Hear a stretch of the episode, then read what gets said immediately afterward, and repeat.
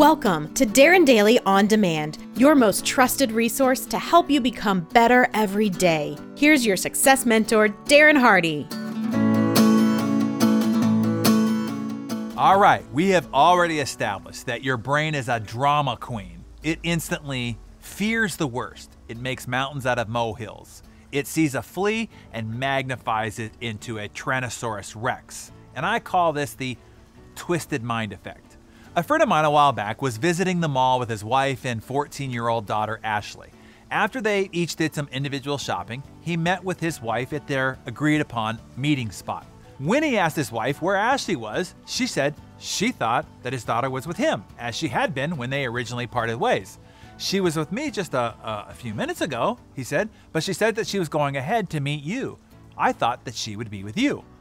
I haven't seen her, his wife responded. They both looked at each other worried.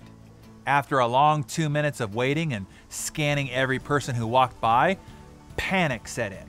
The father took off running, retracing every step that they had taken in the last hour. The mother asked every shopper that she saw if they had seen a girl of her daughter's description, as they both looked frantically for their daughter. Visions of abduction and child predators flooded their minds.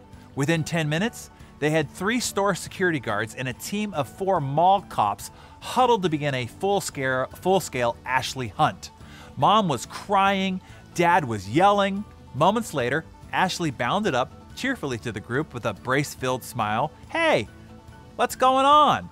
Her mom burst out into a yelp, ran up to her, and nearly squeezed the life out of her. Her father, shaky and on the brink of tears himself, joined the family hug. Where were you? he asked. Oh, I was just trying on a pair of pants in the store right there, Ashley said, pointing 50 feet away.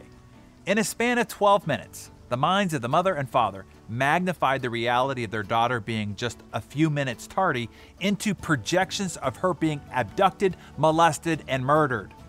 That's what's called the twisted mind effect, and it happens all the time, and to the best of us.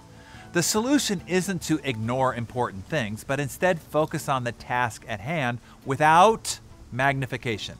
It's not only a better way to get through life, but it's the secret of the great pressurized playmakers. When Michael Jordan was about to get the ball to take the winning shot, he wasn't thinking about the outcome or how this shot would define the season, the championship, the SportsCenter highlight reel, his career, and legacy. He was only thinking about taking the shot, one he has taken a million times. When Tiger Woods, back when his mind was right, was standing over the final putt on the 18th green of the Masters on Sunday, he wasn't thinking about how this one stroke could be the $500,000 difference between victory and second place.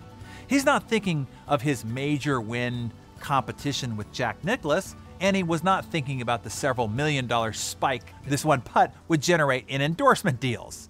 He's only thinking about the task. That one putt, a stroke he has made a million times. Peyton Manning, his nickname was the Sheriff because even in the most nerve wracking of circumstances, he'd lay down the law, even in opposing team stadiums. My childhood hero, Joe Montana, was called Joe Cool because no matter how pressure filled the situation, Joe Cool was the same. I remember him being asked how he could stay so cool during those moments. He said, The pass I have to complete is no different than the pass I threw during practice as a freshman back in high school, and the many thousands of times that I have thrown it since. That is a focus on the task, not the circumstance, nor the outcome. The same rules apply to you in moments when anxiety closes in. You too can become a pressurized playmaker, just focused on the task at hand only. Whether that task is picking up the phone, holding your hand out and saying hi, looking in the eye of your client and saying sign here, just the task. Don't let your mind twist itself all up into a frantic mess by focusing on the magnified and usually negative false outcome. So, what are the three tasks, the ones that make you fearful, that you need to perform today?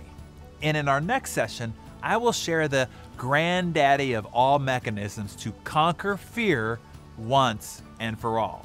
While most will say that you cannot eradicate fear, as it is an unconscious reaction of your primitive ancient mind and nervous system, so you can only confront it and act anyway, tomorrow I will show you how to actually eradicate it. Meaning, getting yourself to the point where the thing you currently fear, probably the thing that's squelching your potential the most, we're going to squash that fear for you entirely. In other words, being completely fearless when we're done.